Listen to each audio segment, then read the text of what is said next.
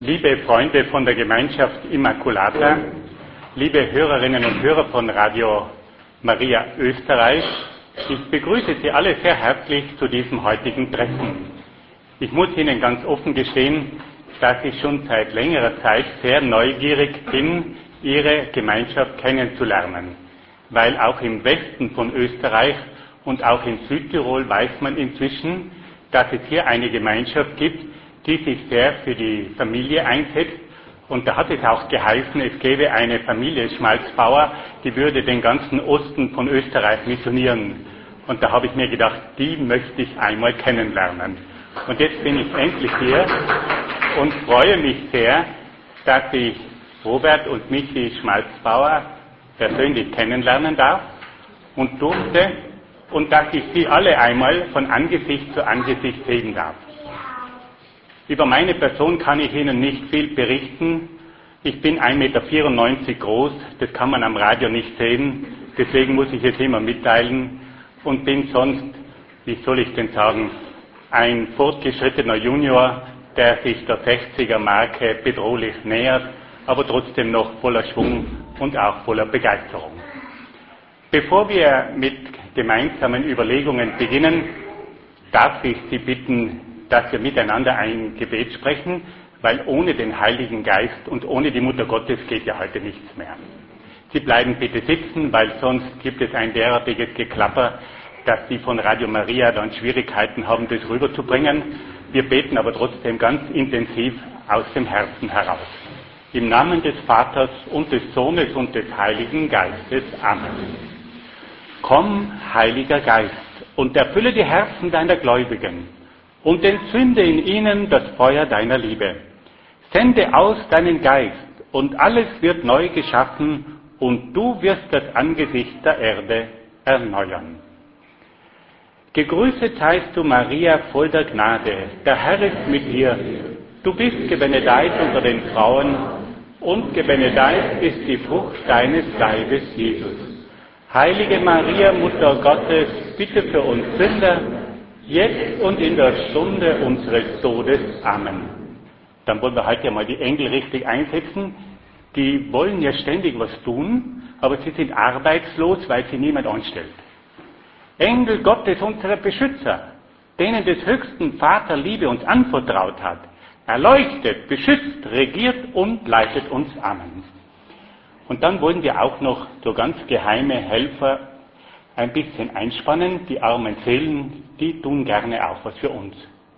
Herr, gib allen christgläubigen Seelen im Fegfeuer die ewige Ruhe und das ewige Licht leuchte ihnen. Herr, lass sie ruhen in deinem Frieden. Amen. Im Namen des Vaters und des Sohnes und des Heiligen Geistes. Amen.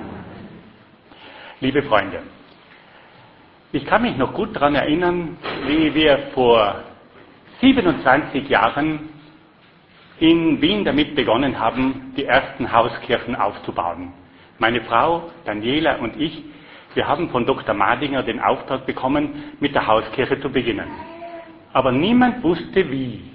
Das Konzil hat gesagt, wir sollen uns für die Familienseelsorge einsetzen, aber man war in der Praxis noch ohne große Erfahrung.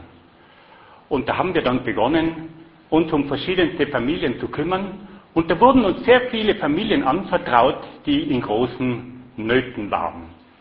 Und wie ich da heute hereingekommen bin und sie gesehen habe, da bin ich um 27 Jahre jünger geworden. Weil mir vorgekommen ist, da wiederholt sich etwas. Und ich freue mich, dass hier etwas aufbricht. Und ich hoffe, dass Sie noch viele, viele andere anstecken werden.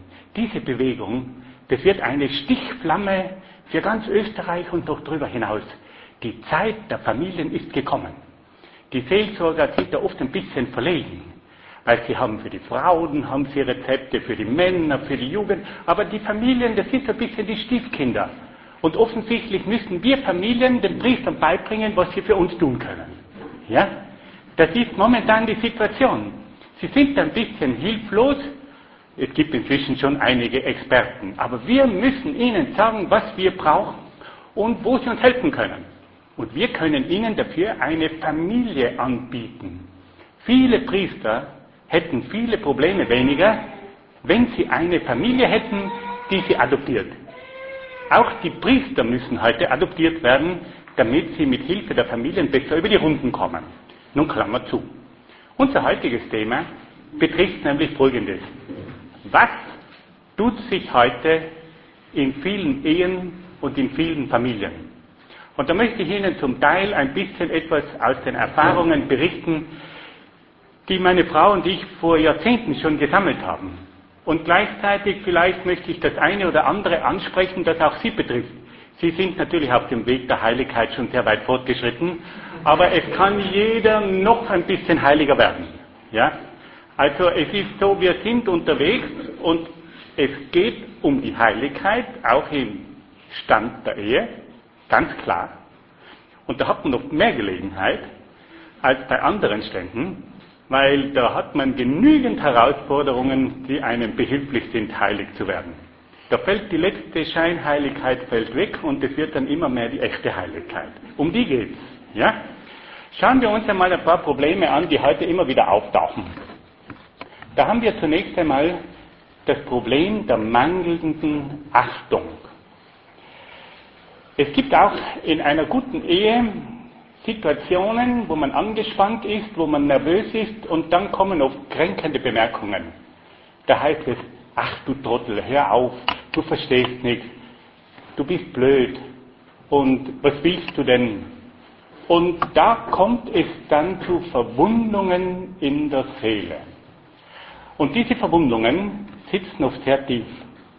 Und da müssen wir uns über eines im Klaren sein, und da wende ich mich jetzt vor allem einmal an die Männer.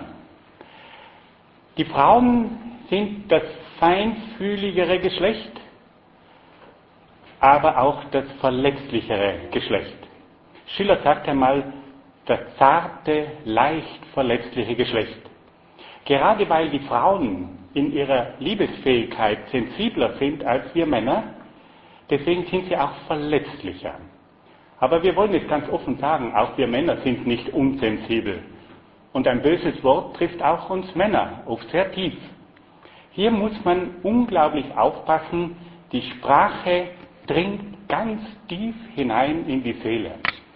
Und da gibt es dann oft, speziell bei Menschen, die nach innen gerichtet sind, oft Leute, die schlucken und schlucken und schlucken und registrieren alles, bis sie dann auf einmal explodieren und dann kommt alles heraus mit Datum. Das wird so genau gespeichert, das sind dann in einem gewissen Sinn Rückwärtsbotschaften, ja. Du hast mir damals, und das ist ganz genau gemerkt, bei Dingen, die einen verletzen, hat man ein fabelhaftes Gedächtnis. Ja? Vor allem, wenn das nicht vergeben und verziehen ist, das sitzt. Das ist sozusagen wie im Computer ist es gespeichert, da kommt sogar die Minute, wird noch registriert und dann kommt das raus, Rückwärtsbotschaften, aber im seelischen Sinn. Und da wundert man sich, aus welchen Abgründen des Herzens und der Zeit hier Dinge herauskommen, dass man sich die Frage stellt, wie schmerzhaft muss das gewesen sein.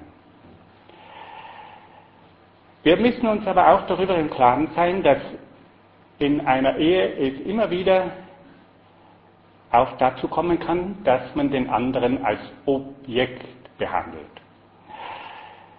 Das sinnliche Begehren kann dem anderen oft als eine Empfindung vermittelt werden, dass er den Eindruck hat, der sieht nicht meine Person, sondern der sieht meinen Körper ohne Seele.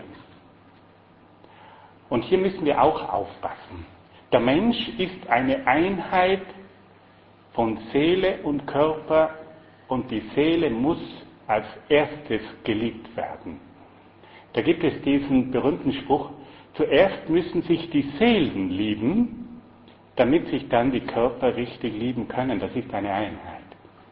Und vor allem Frauen sind hier wiederum sehr sensibel und sagen, sieht der in mir jetzt den Körper oder sieht er mich als Person mit einem Körper?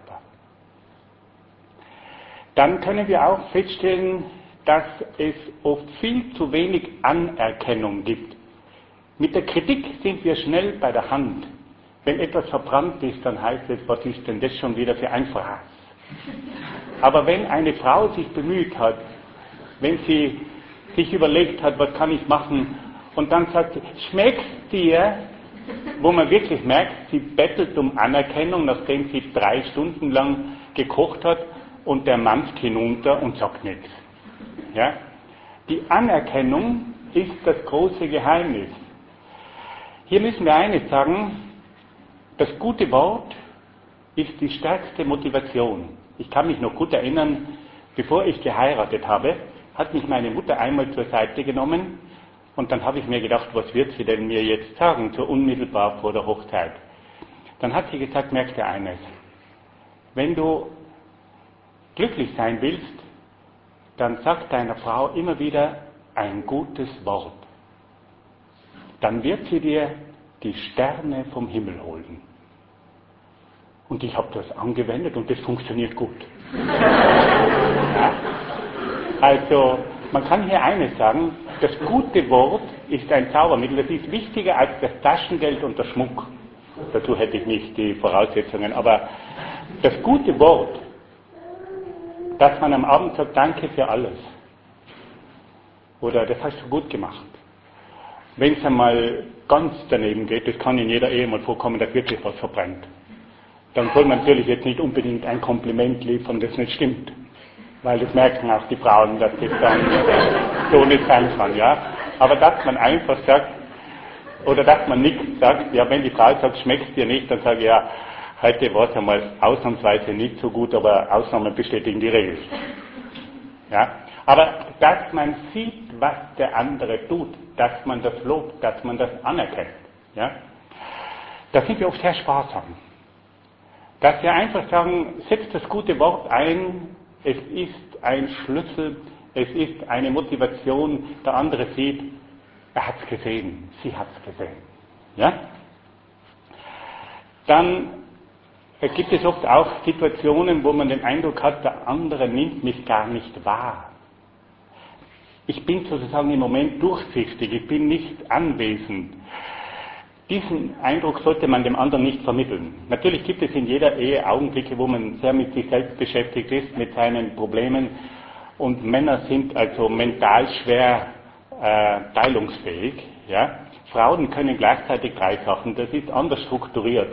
Die können also mit dem Kochlöffel die Suppe umrühren, dann telefonieren sie mit dem Handy und vor ihnen spielt noch ein kleines Kind. Das schaffen die ohne weiteres. Die Frau ist zur Arbeitsteilung geistig befähigt als der Mann. Beim Mann ist alles sehr konzentriert, dafür volle Pulle. Ja? Und wenn er da gestört wird, dann reagiert er oft recht äh, unangenehm. Ja? Aber auch wenn Männer jetzt mal sehr konzentriert sind und sich auf etwas ganz ausschließlich konzentrieren äh, und jetzt fragt jemand, du entschuldige, da ist jemand da, der möchte mit dir reden, dass man nicht sagt, lieber Ruhe, sondern dass man fähig ist, da mal herauszusteigen aus seiner eigenen Befangenheit. Ja? und dass man mal eine Antwort gibt. Also hier muss man oft schauen als Mann, dass man beweglich bleibt für die Anwesenheit von Personen, noch dazu von geliebten Personen und dass man sich nicht in seiner Arbeit dermaßen drin befindet, dass man nicht mehr imstande ist zu registrieren, dass ringsherum Kinder oder eine Frau auch noch anwesend sind. Ja? Gut. Ein zweiter Punkt, den ich gerne noch ein bisschen ansprechen möchte, betrifft die eigenen Interessen. Es ist klar, dass jeder Mensch Interessen hat. Wollen wir mal ein paar Interessen nennen. Der eine interessiert sich für Sport, für Fußball, Fernsehfilme, Gasthaus, die Damen vielleicht für Beauty, Fitness, Wellness, Modejournale, neue Ausgaben von Lippenstiften und, und, und. Und man ist dann so konzentriert mit diesen Hobbys, dass man oft den anderen vernachlässigt. Und da jetzt eine Balance zu finden, ist doch nicht ganz einfach. Es ist so, jeder sollte seine Hobbys haben dürfen. Aber er muss das in Einklang bringen mit der Ehe und mit der Familie. Zum Beispiel folgendes. Mein großes Hobby ist der Sport. Ja? Ich war früher mal, man möchte nicht meinen, inzwischen schaut es ein bisschen anders aus, die Radiohörer entschuldigen mich, die können mich nicht sehen, ich bin schon ein bisschen heruntergekommen. Aber früher war ich mal, früher war ich mal athletisch sehr aktiv, ja. Und die Begeisterung dafür ist mir geblieben. Ich war früher mal Zehnkämpfer und alles, was mit Leichtathletik zu tun hat, fasziniert mich. Meine Frau hingegen hält von diesen Dingen sehr wenig. Sie kann Rad fahren und wir gehen manchmal spazieren, aber Leistungssport ist nicht ihre Sache. Umgekehrt ist meine Frau ganz fasziniert von Musik. Sie kommt aus einer Musikerfamilie und bei mir ist Musik sehr schön, aber ich würde deswegen nicht unbedingt in jedes Konzert rennen. Ja? Jetzt, wie machen wir das?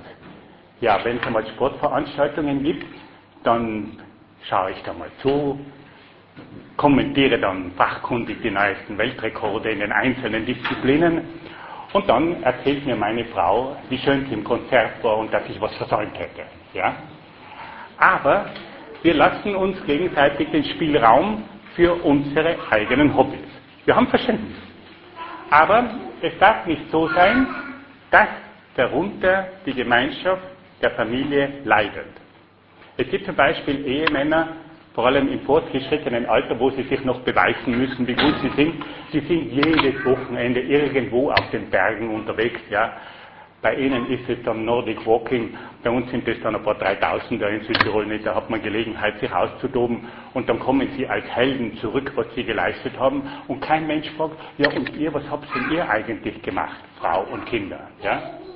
Oder dass jemand zum Beispiel von den Damen auf einen Beauty-Kurs fährt und dann kehren sie zurück um 20 Jahre verjüngt und verlangen natürlich entsprechend bewundert zu werden.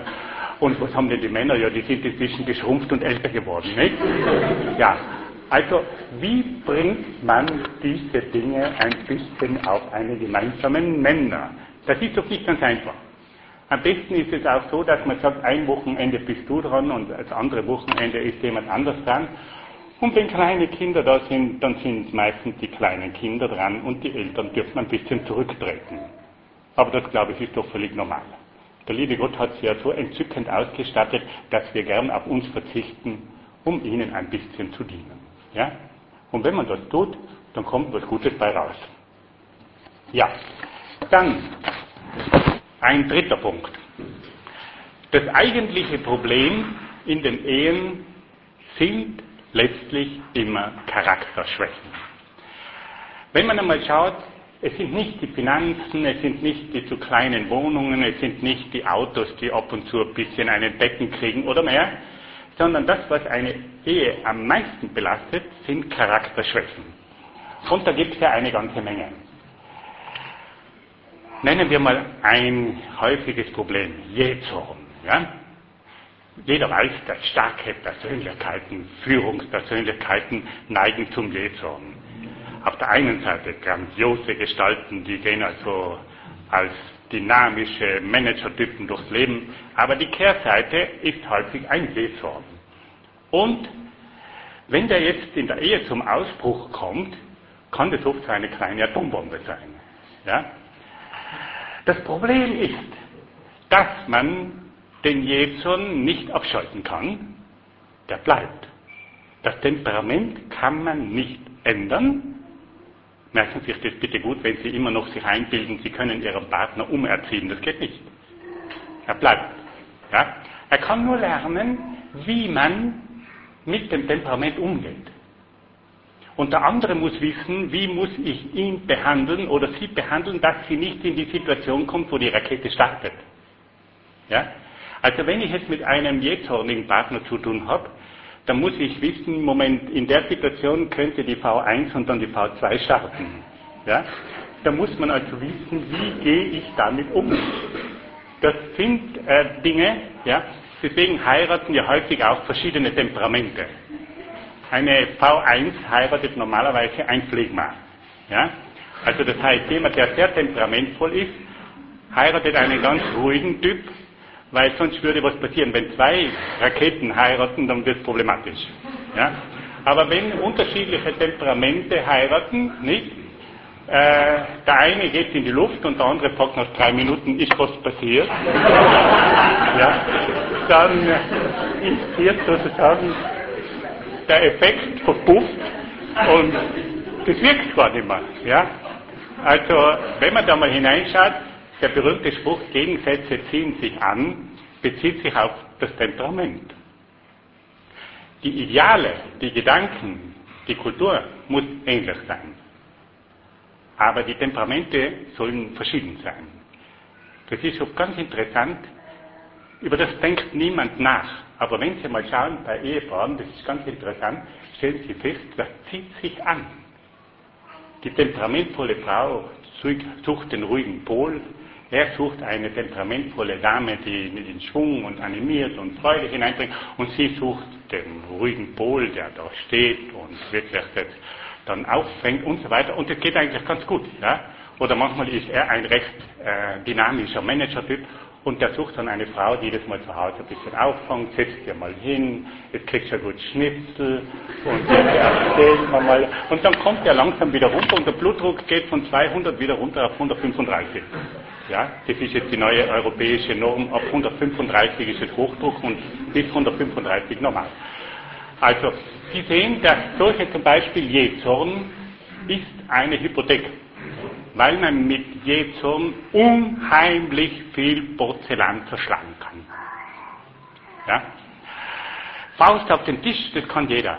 Schreien, das kann jeder. Aber ruhig sein und das Abfangen, oh, das ist nicht eine Sache für Schwächlinge, sondern es braucht viel Beherrschung. Dann, was eine Ehe auch belasten kann, ist die Unehrlichkeit wenn oft nicht mit offenen Karten gespielt wird. Bitte, man wird auch in einer Ehe nicht immer alles sagen können. Auch in der besten Ehe gibt es Tabuzonen, die man oft nicht berühren kann, jahrelang oft nicht berühren kann. Die, das sind Schutzzonen, die sind wichtig. Aber irgendwann müssen auch die Tabus dann einmal aufgearbeitet werden. Das ist eine Sache. Aber die Unehrlichkeit, dass man oft etwas nicht sagt, was wirklich dann zur Belastung werden kann, das ist eine Hypothek. Und es ist oft besser, dass man zum anderen sagt, du, mir ist wirklich ein Blödsinn passiert. Dann gibt es vielleicht im Moment einmal eine heftige Reaktion. Aber wenn eine Ehe gesund ist, wird man dann miteinander versuchen, das Problem zu lösen. Aber wenn jemand draufkommt, dass da was passiert ist, dann halt, Moment, erstens ist was passiert und zweitens, du hast kein Vertrauen. Dann sind zwei Belastungen aufzuarbeiten. Also lieber mal sagen, ich muss ja ständig auch Dinge gestehen in meiner Ehe. Ich bin in letzter Zeit spezialisiert, den Schal zu verlieren. Ja? Bin heute wieder ohne Schal gekommen, weil ich jetzt in kurzer Folge ständig Schals verliere und der erste Blick, wenn ich nach Hause komme, hat er den Schal oder hat er nicht? Ja? Und inzwischen habe ich schon fast einen Komplex, dass ich jedes Mal sage, ist er da? Und ja, also da brauche ich kein Bekenntnis ablegen, weil man sofort sieht. Aber ich sage ganz ehrlich, ja, den habe ich irgendwo liegen lassen. Ja, dann sagt meine Frau, ich liebe dich trotzdem. ja, also Ehrlichkeit, wenn Dinge passieren, ist besser, als wenn man da versucht, etwas zu vertuschen. Geldfragen, da kommt auch immer drauf an, äh, meistens ist einer in der Familie der Finanzminister und einer, der ausgibt. Ja? Und da muss man dann schauen, wie man zusammenkommt. Äh, es ist so, heute haben alle jüngeren Familien Probleme, wie man mit den Finanzen zurande kommt. Man kann das ja wunderbar einteilen. Ja? Für das so, aber was uns alle fertig macht, ist die Tatsache, dass es immer die unvorhergesehenen Extras gibt. Ja? Wer hat jetzt schon damit gerechnet, dass jetzt ausgerechnet die Waschmaschine kaputt geht und wir müssen eine neue kaufen. Ja, die kostet halt einmal jetzt von mir als 500, 600 Euro, je nachdem, äh, wie viel äh, und so weiter zu waschen ist. Ja, mit dem hat man nicht gerechnet. Und da gehen dann die Konflikte los. Also Geld ist bei Ehen eine Frage. Wir haben, meine Frau und ich, ein gutes Rezept. Das schaut also so aus.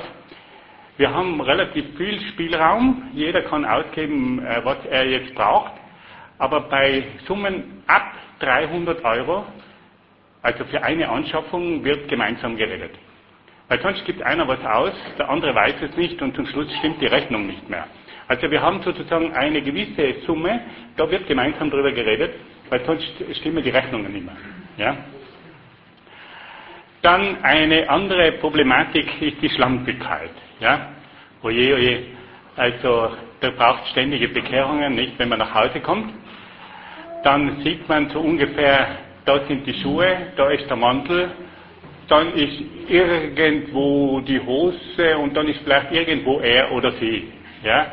Da kann man so als Pfadfinder den Spuren nachgehen und jeder muss ganz offen sagen, es ist für den anderen eine Belastung und eine Mehrarbeit, wenn ein Partner notorisch schlampig ist. Man wird jetzt aus einem schlampigen Menschen nicht einen ganz äh, ordentlichen Menschen machen können, aber er sollte sich zumindest bemühen. Das ist häufig ein Thema.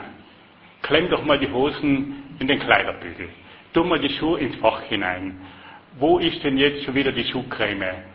Und die Seife, wo ist denn die gelandet? Ja?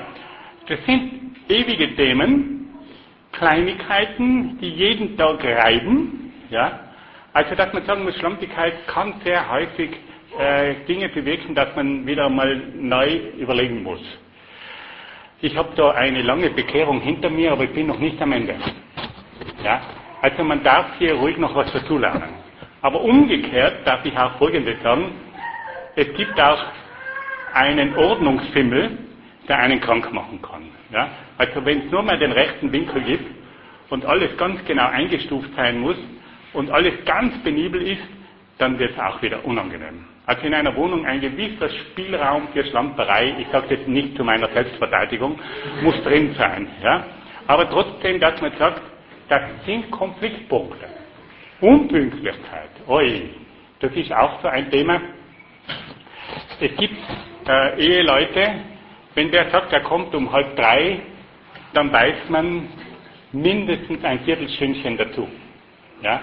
Das akademische Viertel wird gerne strapaziert. Äh, vielleicht sollte man hier sagen, äh, Pünktlichkeit ist eine Zier und deswegen sollte man sich bemühen, vor allem wenn zum Beispiel Frauen kochen und nach dem zweiten Mal aufwärmen, den Eindruck haben, es ist hoffnungslos. Ja? Das sind Punkte, wo man auch mal nachdenken sollte. Unpünktlichkeit. Ich habe da immer eine gute Entschuldigung. Ich komme gerne unpünktlich. Äh, zu spät. Ja? Und zwar wissen Sie, wie das zu erklären ist. Ich bin eine Viertelstunde zu spät auf die Welt gekommen und es gelingt mir nicht, sie einzuholen. Verstehen Sie? Das ist nicht machbar. Das scheitert an der Relativitätstheorie. Ja? Aber natürlich ist es eine faule Ausrede. Aber man muss auch da schauen, das sind Punkte. Dann schauen wir uns einen weiteren Punkt an, was wir heute immer wieder feststellen können, es geht oft das Gespräch aus. Es gibt Phasen in einer Ehe, wo man einfach einmal sich nichts zu sagen hat und da beginnt dann die Goldfischehe. Wissen Sie? Da sind zwei Goldfische in einem Aquarium und schwimmen im Kreis herum und sind stumm. Ja? Die Goldfischehe, das ist bitte nicht das Ideal. Man sagt immer, eine gute Ehe lebt von 80% Gespräch. 80 Prozent. Das hat man in Amerika festgestellt, dass heute viele Ehen auf acht Minuten Gespräch pro Tag reduziert sind. Da sind die Benzinpreise und Supermarkt McDonalds schon dabei. Man hat sich nichts mehr zu sagen. Darf ich mal eines sagen, es müsste möglich sein, dass man sich gegenseitig berichtet, was man erlebt hat. Und dass man erzählt. Und dass man auch fragt und dass man auch zuhört. In China sagt man, das ist ein berühmtes Sprichwort, wo man nicht miteinander spricht, wird man zum Feind.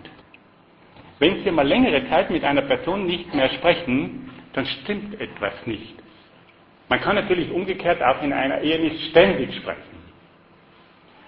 Das Kommunikationsbedürfnis der Frau ist größer als das des Mannes. Ja, das soll jetzt bitte nicht falsch verstanden werden. Aber es ist so, die Frau hat die Kommunikationsfähigkeit, auch im Hinblick auf die Kinder, die ist stärker ausgebildet. Und der Mann muss das auch zur Kenntnis nehmen und ernst nehmen. Die Frau möchte sprechen, sie möchte angesprochen werden und deswegen muss hier auch der Mann fähig sein, auf dieses Bedürfnis einzugehen. Umgekehrt muss aber die Frau auch wieder wissen, dass es beim Mann oft Phasen der Stille gibt wo er mehr in sich selber einkehrt und wo man hier sagen muss, lass ihn auch bitte mal etwas in Ruhe. Dann äh, gehen wir noch einen fünften Punkt kurz an, die Untreue. Nun, in unseren Kreisen ist das natürlich kein Problem. Wir sind alle treu. Aber ich bin jetzt einmal ein bisschen, wie soll ich denn sagen, vielleicht einmal mit der Frage konfrontiert, was geschieht denn in unseren tieferen Schichten? Sind wir auch mental treu? Wie schaut denn oft nach einigen Jahren Ehe, wo gewisse Veränderungen auch schon erfolgt sind, wo man oft nicht mehr so unter der Faszination steht, die die erste Ehe und Liebe begleitet. Was passiert denn da oft, wenn man anderen Frauen und anderen Männern begegnet? Es ist eine Tatsache, dass die Attraktivität des anderen Geschlechts bleibt ja aufrechterhalten. Und es ist nicht so, dass in dem Moment, wo wir heiraten, wird das ausgeblendet und in Zukunft sehen wir nur mehr neutrale Gestalten. Ja? Das wäre eine Illusion und würde auch den Zauber nehmen. Aber wir müssen lernen, damit umzugehen. Es ist mal so, dass wir sagen müssen, wir haben eine Fantasie und äh, wenn die mal in Gang gesetzt wird, vielleicht auch bei einer ganz bestimmten Krise, sind wir empfänglicher für Signale. Ja? Wie gehe ich damit um? Und Tatsache ist ja, dass wir heute vom beruflichen her oft mehr Stunden mit Vertretern des anderen Geschlechts verbringen als mit unserem eigenen Ehepartner.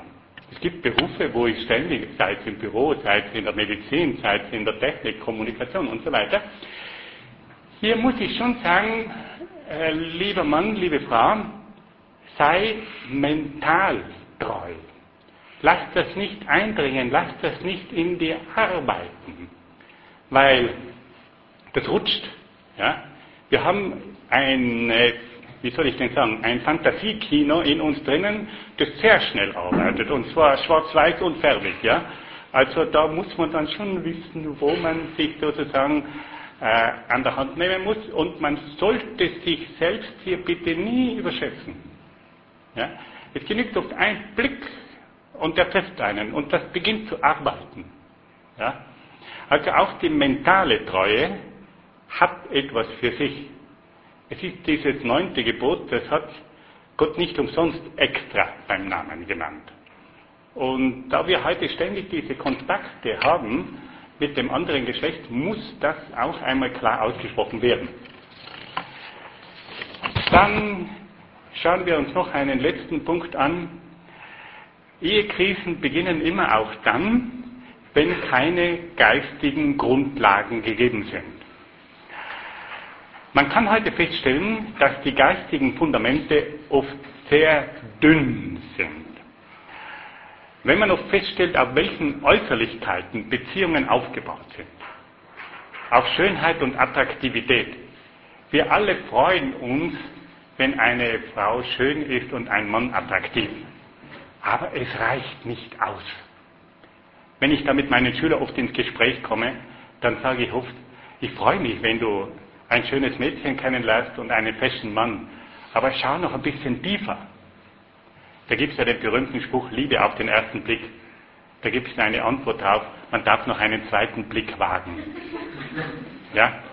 Wie schaut es denn mit der Seele, wie schaut es denn mit dem Geist aus? Ja? Sind da Fundamente? Und echte Schönheit ist doch immer damit verbunden, dass eine schöne Seele zum Ausdruck kommt. Ja? Wenn Sie heute auf diese seelenlosen Models anschauen, wo Sie sagen, Puppen ohne Seele, mit erloschenem Blick, mit einem Gesicht, wunderschön harmonisch, aber kein Ausdruck, das kann doch kein Fundament sein. Jetzt bei uns ist das längst ein abgeschlossenes Thema, weil wir schon geheiratet haben. Aber wir sollten uns dessen immer wieder bewusst sein, es braucht tiefere Fundamente als nur die Oberfläche und nur den materiellen Wohlstand. Es braucht Ideale, es braucht Grundsätze und vor allem braucht man gemeinsame Aufgaben. Äh, ich kann mich erinnern, meine Frau und ich, uns geht es immer dann am besten, wenn wir uns gemeinsam für irgendetwas einsetzen. Weil dann spüren wir, dass wir miteinander uns einsetzen dürfen. dass unsere Liebe miteinander viel stärker ist, als wenn sie nur alleine ist. Ja? Und mit der Zeit heißt es dann, ja, das ist ein Paar. Da heißt es dann eben Robert und Michi und was weiß ich. Also man sieht die zwei miteinander. Und Gott hat sie einander zugeführt, damit sie miteinander etwas unternehmen. Was heute aber letztlich das grundlegendste Problem ist, wenn kein Glaube vorhanden ist. Sie werden sich jetzt die Frage stellen, oder Sie haben sich schon die Frage gestellt, was hat denn Glaube eigentlich mit Liebe zu tun? Darf ich es einmal ganz einfach beantworten.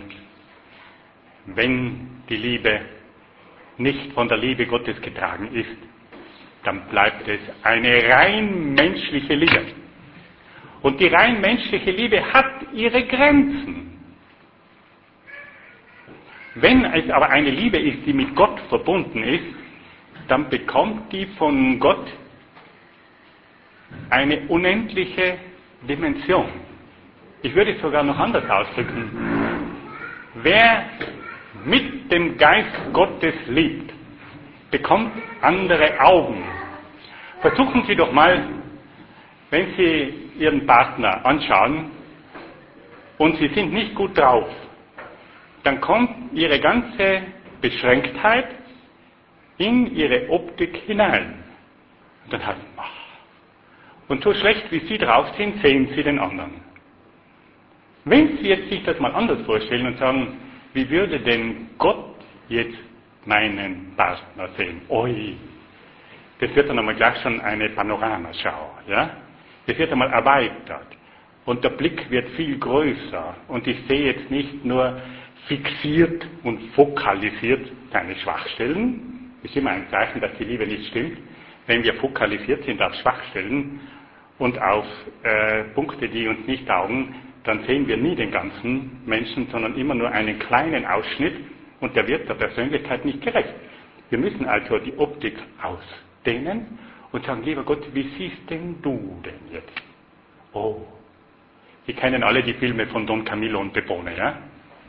Wo der Don Camillo schimpft und dann kriegt er vom Kruzifix her die Antwort Don Camillo. Und dann kriegt er plötzlich eine Bewusstseinserweiterung vermittelt, ja? Und plötzlich wird ihm bewusst, dass er den anderen viel zu eng sieht. Also der Glaube lässt uns den anderen ganz anders sehen. Der Glaube gibt uns die Barmherzigkeit Gottes, die wir selber oft nicht haben. Der Glaube gibt uns die Geduld Gottes, die wir selbst oft nicht haben. Das heißt, wir bekommen hier eine Erweiterung, zu der wir Menschen aus eigener Kraft nicht fähig sind. Und das wäre dann auch der Sinn des Ehesakraments. Dass wir für den anderen ein Heilsmittel sind, ist Ihnen das bewusst? In dem Moment, wo wir geheiratet haben, haben wir von Gott einen Auftrag gekriegt. Wo es dann geheißen hat, den Herwig, den vertraue ich dir an. Oh, die Frau von diesem Herwig kriegt jetzt von Gott den Auftrag, den Herwig im Namen Gottes zu lieben. Mein lieber Schwan, das ist ein Auftrag. Ja? Nicht, weil er so ein schwieriger, schwieriger Typ ist, sondern weil das ein Auftrag ist für die Ewigkeit. Also wir haben im Augenblick der Ehe einen Auftrag Gottes gekriegt, dass wir gehört haben, ich vertraue dir diesen Mann an, diese Frau an. Ein Auftrag Gottes. Und dann wird man sich die Frage stellen, ja, und wann geht der Auftrag zu Ende? Erst wenn du ihn im Himmel oben gut abgegeben hast. Wenn wir mal in den Himmel kommen, oder sagen wir mal an die Tür vom Himmel, ja, dann wird es heißen, ist die Katharina auch dabei? Und wo ist denn der Stefan? Und wo ist denn der Robert? Und wo ist denn die Annemarie? Das heißt, wir dürfen nicht allein im Himmel drüben auftauchen. Wir vielleicht mit ein bisschen zeitlichem Unterschied, ja, das ist klar. Aber wir müssen den anderen mitbringen. Wir sind Heilmittel für den anderen, dass der die Ewigkeit erreicht. Und wenn wir sagen, wir sind ein Heilmittel, dass er oder sie die Ewigkeit erreicht, dann kann man auch leichter manches Opfer bringen. Ich kenne so manche Frau und manchen Mann, die haben die Hölle durchgemacht. Aber die haben dann gesagt, mein Motiv war, ich weiß, ich muss diesen Mann zu Gott hinführen. Das ist der letzte Auftrag einer christlichen Ehe, den anderen zu Gott hinführen. Und wenn man sich jetzt einmal vorstellt, dass dieser Mensch durch die Liebe eines Partners die ganze Ewigkeit bei Gott verbringt und nicht auf der Gegenseite, dann hat sich jedes Opfer auch gelohnt. Freilich kommt da noch etwas anderes jetzt in Frage. Das klingt ja wunderbar. Ja? Ich bin ein Heilmittel für den anderen im Auftrag Gottes, weil das ist nämlich eine Ehe im christlichen Sinn. Aber woher nehme ich denn die Kraft?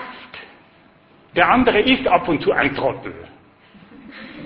Und die andere ist oft unausstehlich. Und manchmal spielt er den Zeus und sie spielt den Hausdrachen. Ja, wie soll man das aushalten? Da muss man sich die Kraft von oben holen. Und da muss man manchmal sagen, lieber Gott, ich kann nicht mehr. Und das wollen wir mal ganz ehrlich sagen. Es gibt in jeder Ehe mal Punkte, wo man sagt, oder Momente, wo man sagt, ich kann nicht mehr. Und wo man dann sagen muss, Gott, hilf du mir. Und Gott lässt uns nicht im Stich. Gott weiß schon um unser Elend, aber er will einmal hören, ob wir schreien können. Ja? Ein Stoßgebet. Wissen Sie, was das Stoßgebet ist? Da stößt man so richtig die Decke des Himmels durch und ist direkt bei Gott. Ein Stoßgebet hat oft eine enorme Wirkung. Ja? Und dass man dann auch mal anfängt, für den anderen zu beten. Man sollte heute nämlich oft ein äh, viertes Versprechen einbauen. Wir versprechen, dass wir den anderen lieben, dass wir ihn ehren, dass wir die Kinder annehmen, die Gott uns schenkt. Aber man sollte noch ein Versprechen anhängen, dass man täglich für den anderen betet. Wo das geschieht, wird sozusagen das Sparkonto vom anderen immer wieder aufgefüllt, das himmlische Konto, ja, Schätze im Himmel. Wenn man für den anderen betet, dann hat der ein spirituelles Konto, auf das ich jeden Tag ein bisschen was einzahle.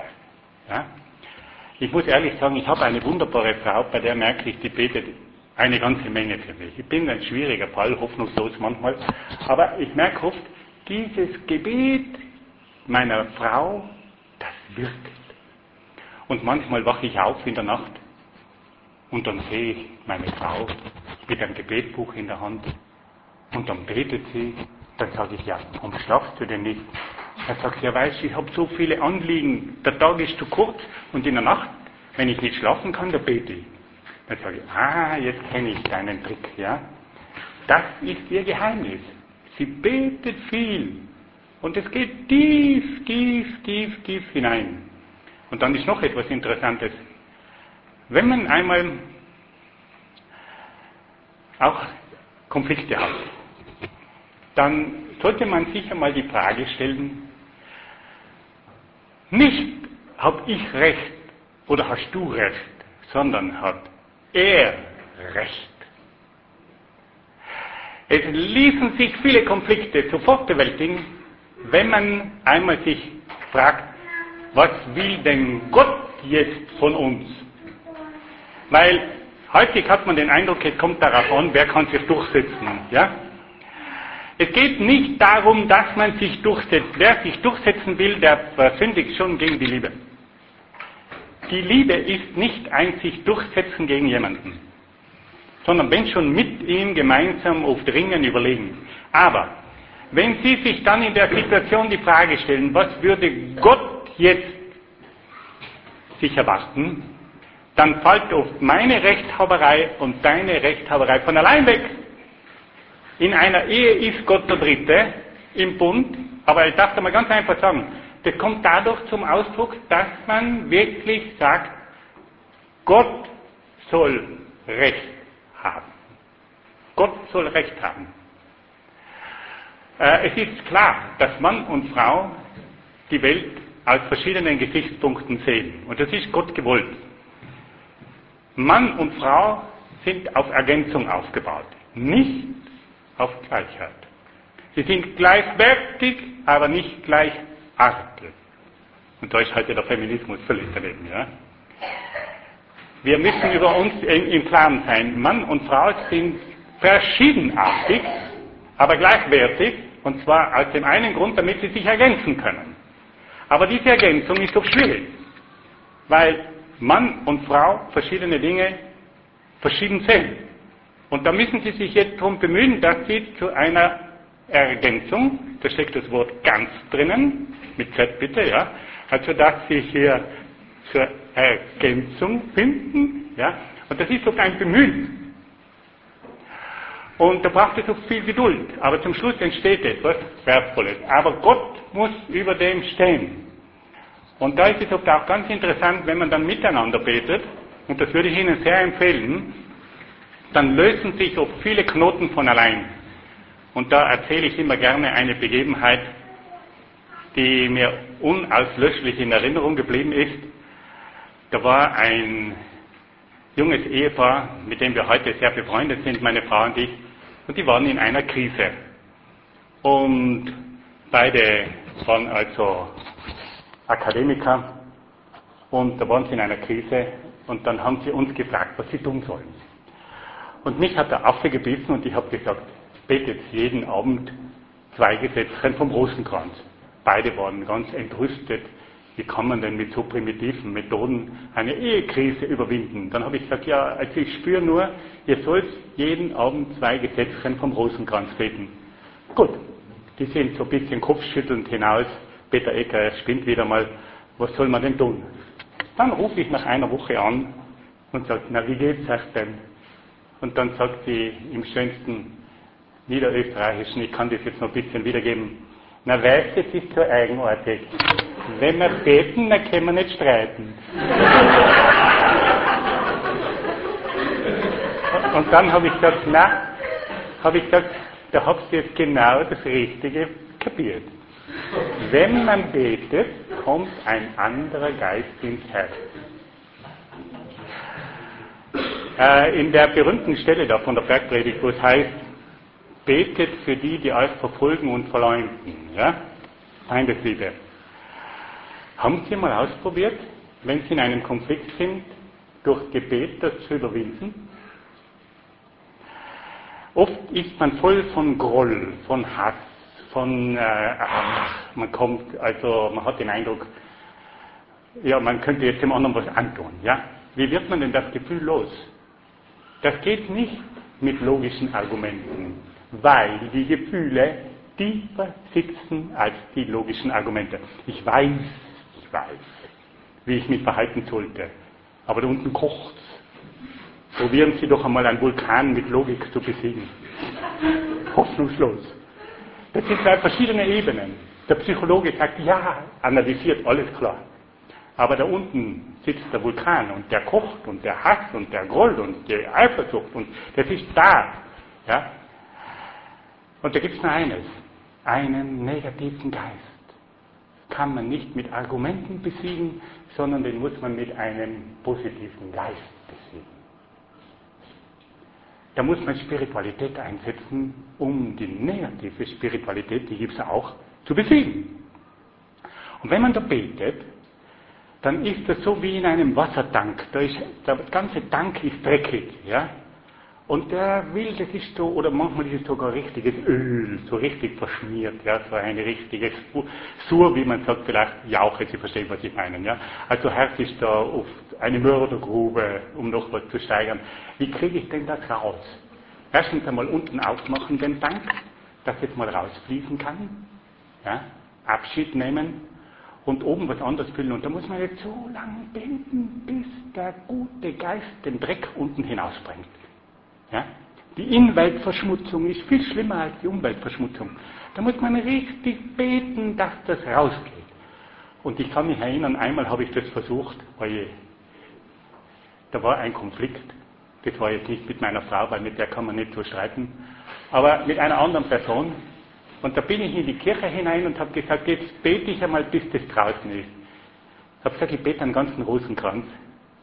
Das war der längste Rosenkranz meines Lebens. Weil bei jedem Gegrüßt heißt du Maria ist mir hochgekommen, für den Trottelbeten auch noch. ja? Da ist es richtig so hochgekommen, so richtig, da hat sich was gewehrt. Dann habe ich gesagt, so, jetzt bet weiter. Und mit der Zeit ist dieser negative Geist hinaus. Aber auch in einer Ehe. Wenn man noch spürt, man hat einen Groll, man ist so richtig angefressen, man ist sauer, man kann nicht reden und man kann nicht über den eigenen Schatten springen. Versuch zu beten. Und wenn du das auch nicht schaffst, dann lass andere für dich beten. Ja? Aber das Gebet ist die Voraussetzung, dass das Herz rein ist und dass es von, vom Geist Gottes erfüllt werden kann. Jetzt muss ich nur eines sagen, da wir jetzt ja auch mit Radio Maria verbunden sind, ich merke, die Zeit läuft uns davon, können wir noch ein bisschen weitermachen. Also wir haben hier unseren lieben Pfarrer Schätzle bei uns, der hat mir die Erlaubnis gegeben, noch ein bisschen weiter zu sprechen. Aber jetzt auf einmal gehen mir die Themen aus. Na, jetzt geht schon noch ein bisschen weiter. Sie geben mir dann ein Zeichen, wann es soweit ist. Ach so.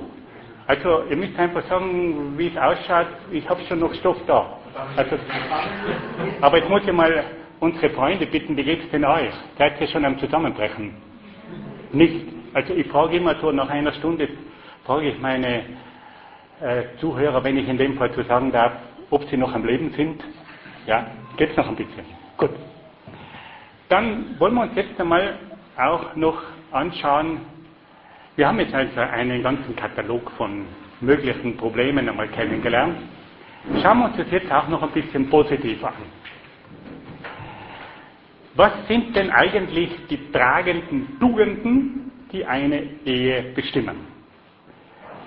Die erste Tugend ist die Achtung und die Ehrfurcht. Ich kann mich noch gut erinnern, im Schlafzimmer meiner Eltern, da war so ein Spruch auf einem Bild zu sehen. Und ich kann mich noch gut erinnern, wie ich die erste Klasse von der Grundschule besucht habe, habe ich auf das Bild hinaufgeschaut, damals war ich noch ein bisschen kleiner, und habe versucht, diesen Spruch zu lesen.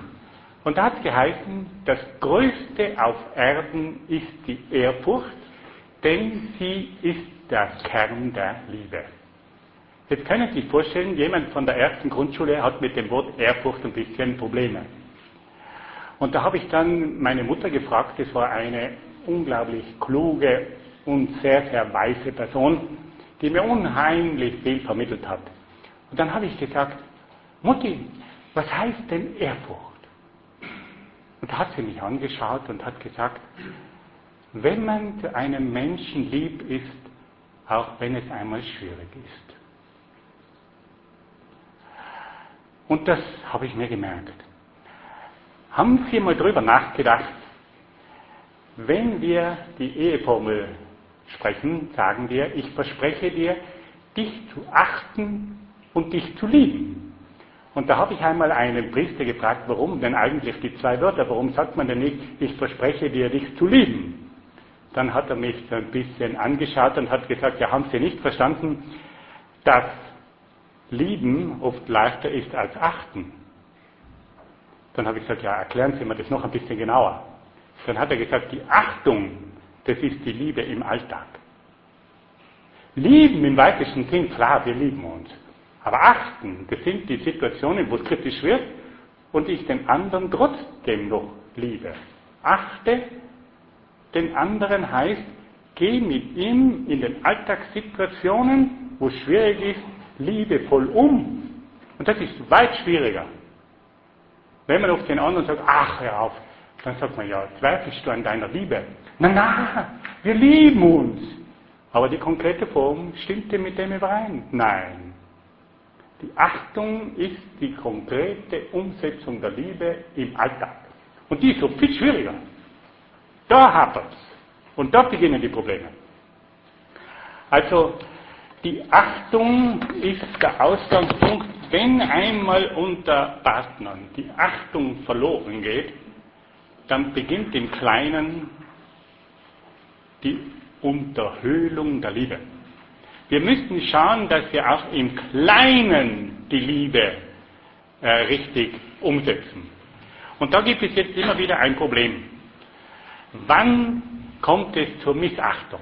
Bei den Konflikten, wenn wir oft über gemeinsame Themen reden müssen und verschiedener Ansicht sind, haben wir oft ein Problem. Dass wir oft von der sachlichen Ebene auf die persönliche Ebene hinüberwechseln. Was heißt das? Anstatt dass wir bei der Waschmaschine bleiben, kommen wir zu bestimmten negativen Komplimenten. Bleiben wir bei der Waschmaschine. Der andere oder die andere ist nicht eine blöde Kuh, weil die Waschmaschine nicht funktioniert. Ist dann halt, wie kann man nur mit der Waschmaschine so blöd umgehen, dass das einem verstopft ist? Ne? Wen hab denn ich geheiratet? Ja, äh, Moment, wegen der Waschmaschine ist die Frau jetzt nicht plötzlich eine, was weiß ich, und so weiter. Ja, da gibt es ja dann ganze Litaneien. Ja, könnte man eine Sammlung anführen. Ähm, hier muss man sagen, bitte folgendes, wenn es Sachprobleme gibt, bitte auf der sachlichen Ebene ausdiskutieren und nicht in die persönliche Ebene hinübergehen. Weil dann haben Sie zwei Schäden, die Waschmaschine und die Frau, die lässt das noch viel schwerer reparieren. Oder den Mann. Ja? Dann haben Sie zwei Probleme, auf der Sachebene und auf der Personebene. Die Waschmaschine ist viel leichter zu reparieren als eine, was weiß ich, gekränkte Frau oder ein Mann, der sich als Techniker unterschätzt fühlt oder wie immer. Ja? Also hier sind, das sind Grundregeln, bitte Sachebene, Sachebene und nicht, wenn man oft mit den Argumenten nicht mehr weiterkommt, das ist ja immer die übliche Taktik, dann schießt man sich auf die Person ein. Ja? Ist immer so. Ich habe oft schon gemerkt, wenn oft die Leute persönlich dann sagen, ja danke, ich merke, die sind mit den Argumenten am Ende und jetzt schießen sie mich ab, dann kann ich nicht mehr reden und dann haben sie gewonnen. Das ist keine Umgangskultur. Ja? Also bei Konflikten nicht persönlich werden. Dann, darüber haben wir schon gesprochen, Vermeidung von Zorn schafft viele Scherben. Das andere haben wir auch schon kurz angedeutet, das lassen wir jetzt ganz kurz weg. Ja, vielleicht noch etwas. Zur Achtung gehört auch, dass ich Achtung habe vor dem Körper des anderen, auch in der intimen Beziehung. Bitte, der andere ist nie mein Besitz. Ich habe keine Rechtsansprüche. Der andere ist immer ein Geschenk. Und da hat einmal jemand gesagt, eine Frau ist zu behandeln wie eine Vase. Die nimmt man nicht mit der Faust in die Hand. Das nimmt man behutsam in die Hand. Eine Frau ist nicht Besitz und auch ein Mann ist nicht Besitz und man hat nicht in dem Sinn Rechtsansprüche. Mann und Frau sollen sich ein Geschenk bleiben. Und deswegen wird man immer wieder auch umeinander werben müssen und umeinander bitten müssen. Und wenn der andere einmal sagt Nein aus irgendeinem Grund, ist das auch mal zu respektieren. Dann noch etwas. Zur Achtung gehört auch, dass der andere kein Angestellter ist. Dass man oft sagt, eine Frau, die leistet ja mehrere Berufe. Sie kann kochen, sie kann putzen, sie ist für die Unterhaltung da, sie ist Schneiderin, sie ist für die verschiedensten Dinge zuständig und das alles kostet mich nichts.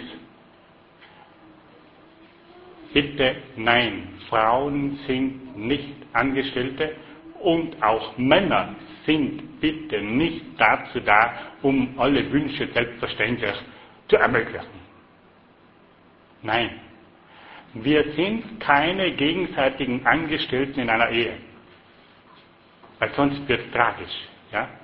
Es ist völlig klar, dass man bei einer Ehe verspricht, dem anderen zu dienen mit seinen Fähigkeiten, dass man versucht, ihn glücklich zu machen, dass man bereit ist, auf viele zu verzichten, um des anderen willen und um der Kinder willen. Das ist, gehört zu einer Ehe dazu. Es sind auch Opfer damit verbunden, aber es ist kein Angestelltenverhältnis um das vielleicht noch einmal in einer konkreten Situation auszudrücken. Wenn zum Beispiel eine Frau mal ihre Monatsregel hat, in diesem Augenblick ist sie vielleicht nicht gut beisammen.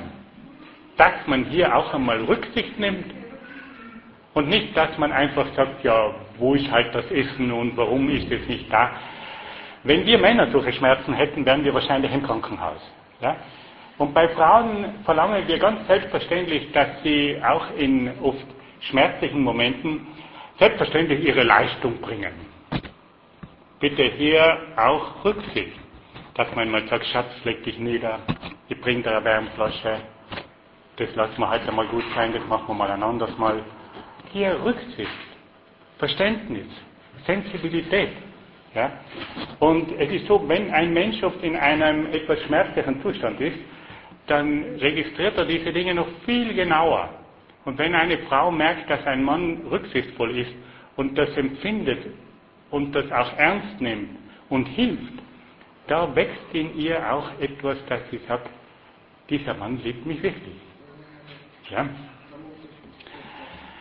Dann wollen wir noch etwas ganz kurz herausnehmen, die Geborgenheit. Wir leben heute in einer Gesellschaft, wo wir sagen müssen, eine Gesellschaft der Ungeborgenheit. Wir haben noch nie eine Gesellschaft gehabt, wo der Mensch so ausgeliefert war in der Arbeit, im Beruf, im öffentlichen Leben. Er ist ununterbrochen Gefährdungen, Verletzungen und so weiter ausgeliefert. Wer gibt uns Geborgenheit? Wenn nicht der Mann oder die Frau. Darf ich das einmal ganz offen sagen? Mit wem können wir letztlich über die tiefsten Dinge reden? Mit wem? Doch mit unserem Mann und mit unserer Frau. Und wenn uns oft ein Mann einmal umfängt und sagt, komm her, ich trage dich, ich schütze dich, ich stütze dich. Wie unheimlich wertvoll ist das? Und umgekehrt, wenn ein Mann nach Hause kommt und eine Frau sagt, jetzt erzähl mir mal, was ist dir denn heute passiert? Und da kommt einmal der ganze Frust heraus. Dem Chef kann man ja nicht sagen, wie einem zumute ist, oder? Muss man aufpassen. Ja? Und gewissen Mitarbeitern kann man es auch nicht sagen. Wem kann ich es denn sagen, wenn nicht meinem Mann oder meiner Frau? und der mich auffängt. In der Firma muss ich ja immer der Held sein. Da bin ich ja der Pionier, da bin ich der Topmann und so weiter, ja, obwohl man mich dann für durchschnittlich blöd anschaut. Aber ich muss so tun, als ob.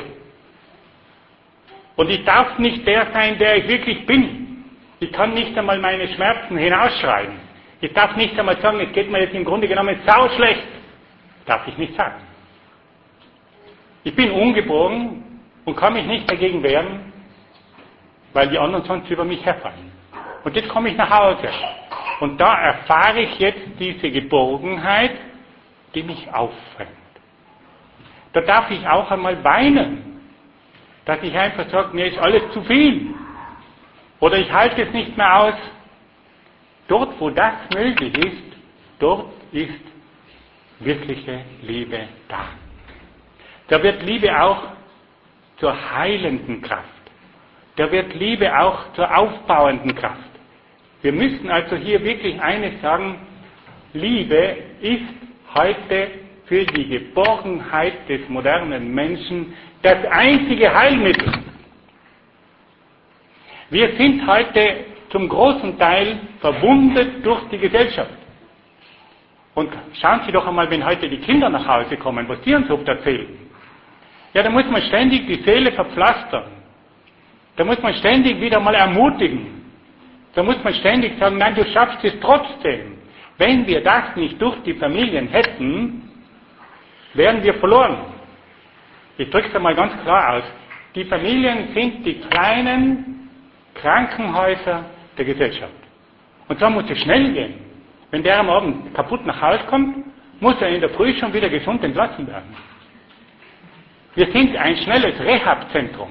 Ja, das muss schnell gehen. Der kommt kaputt nach Hause, angefressen und ärgert sich. Und jetzt müssen wir miteinander schauen, dass der am nächsten Tag wieder einsatzfähig ist. Ja? Die Familie ist heute das Rehab-Zentrum für viele verwundete Menschen. Und das wird immer ärger. Und dann kommt noch etwas dazu. Wir werden auch immer einsamer. Warum sind wir denn heute da in dieser Gemeinschaft? Weil wir spüren, dass wir es allein nicht schaffen.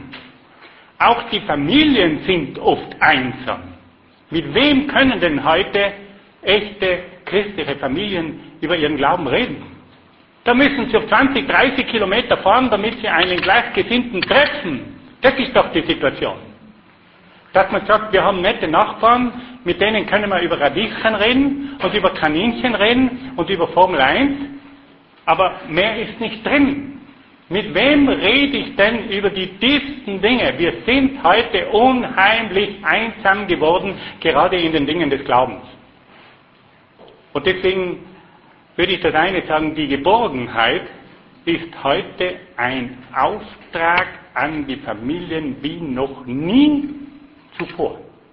Wir müssen uns gegenseitig bergen. Ja? Wir müssen uns Geborgenheit schenken. Und wir müssen wissen, dass der andere das auch immer wieder braucht und sucht und auf ihn zugehen und ihm zeigen, ich berge dich, ich gebe dir Geborgenheit. Vergessen Sie das bitte nie. Und je größer die Stadt ist, in der man lebt, desto mehr Geborgenheit braucht es. Wir leben heute in einer anonymen Gesellschaft, in einer namenlosen Gesellschaft. Niemand ruft uns mehr beim Namen.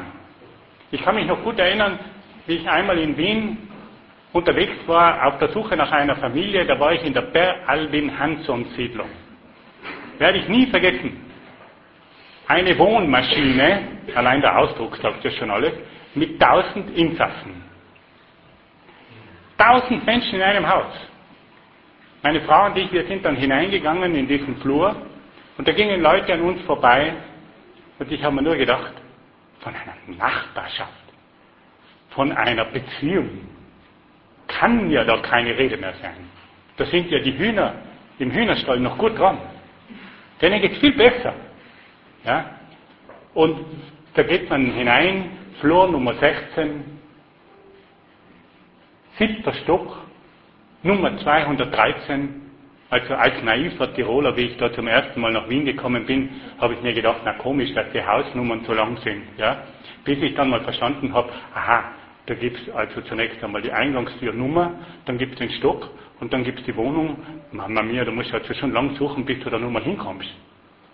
Das ist ein Symbol für die Namenlosigkeit, für die Ungeborgenheit. Ja? Und wir brauchen heute diese Geborgenheit, wir brauchen dieses Krankenhaus, damit wir lebensfähig sind. Die Familie ist heute das Rehabzentrum, auf das es ankommt. Jetzt frage ich noch einmal ganz kurz bei der Regie zurück, weil ich merke, die Erschöpfung ist trotz guten Willens langsam schon spürbar. Wie schaut es aus? Was sagt die Regie? Bitte? Soll man langsam aufhören? Ja. Weil es ist nämlich so, es kann etwas noch so interessant sein.